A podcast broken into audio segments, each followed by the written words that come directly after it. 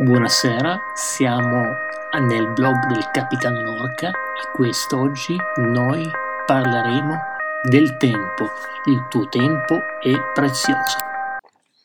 Oggi è una micropillola di pochi minuti, ma voglio parlarvi di rispetto, my friends.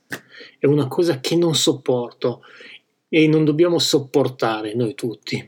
Ci avete presente le persone che non rispettano il tuo tempo, non rispettano il tuo valore e non rispettano la tua professionalità?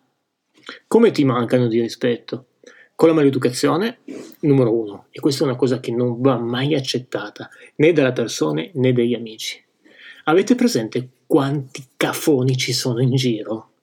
Io vi garantisco che di gente in gambe di successo, e ne ho conosciuta tanta, ma tantissima, più di quanto voi potete immaginare, che quanto più sei in alto, più sei educato, perché non hai bisogno di fare il fenomeno, non hai bisogno di trattare male la gente, sei già a posto. L'altra mancanza di rispetto di una persona o di un amico è quando si allarga. Tutti cerchiamo di allargarci, non lo metto in dubbio, però chiedono il massimo dando il minimo. Allora, ascolta le mie parole, ascolta le parole del capitano Lorca, eh, che ha il pelo grigio, ma qualcosa sa. Un amico o una persona che ne approfitta sistematicamente del tuo aiuto è un cancro. Un cancro.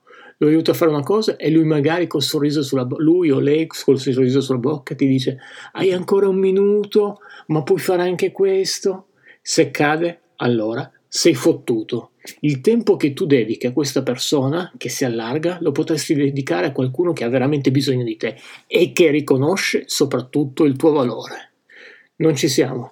Signori, verso le persone e gli amici sforziamoci di tenere sempre sulle antenne del rispetto.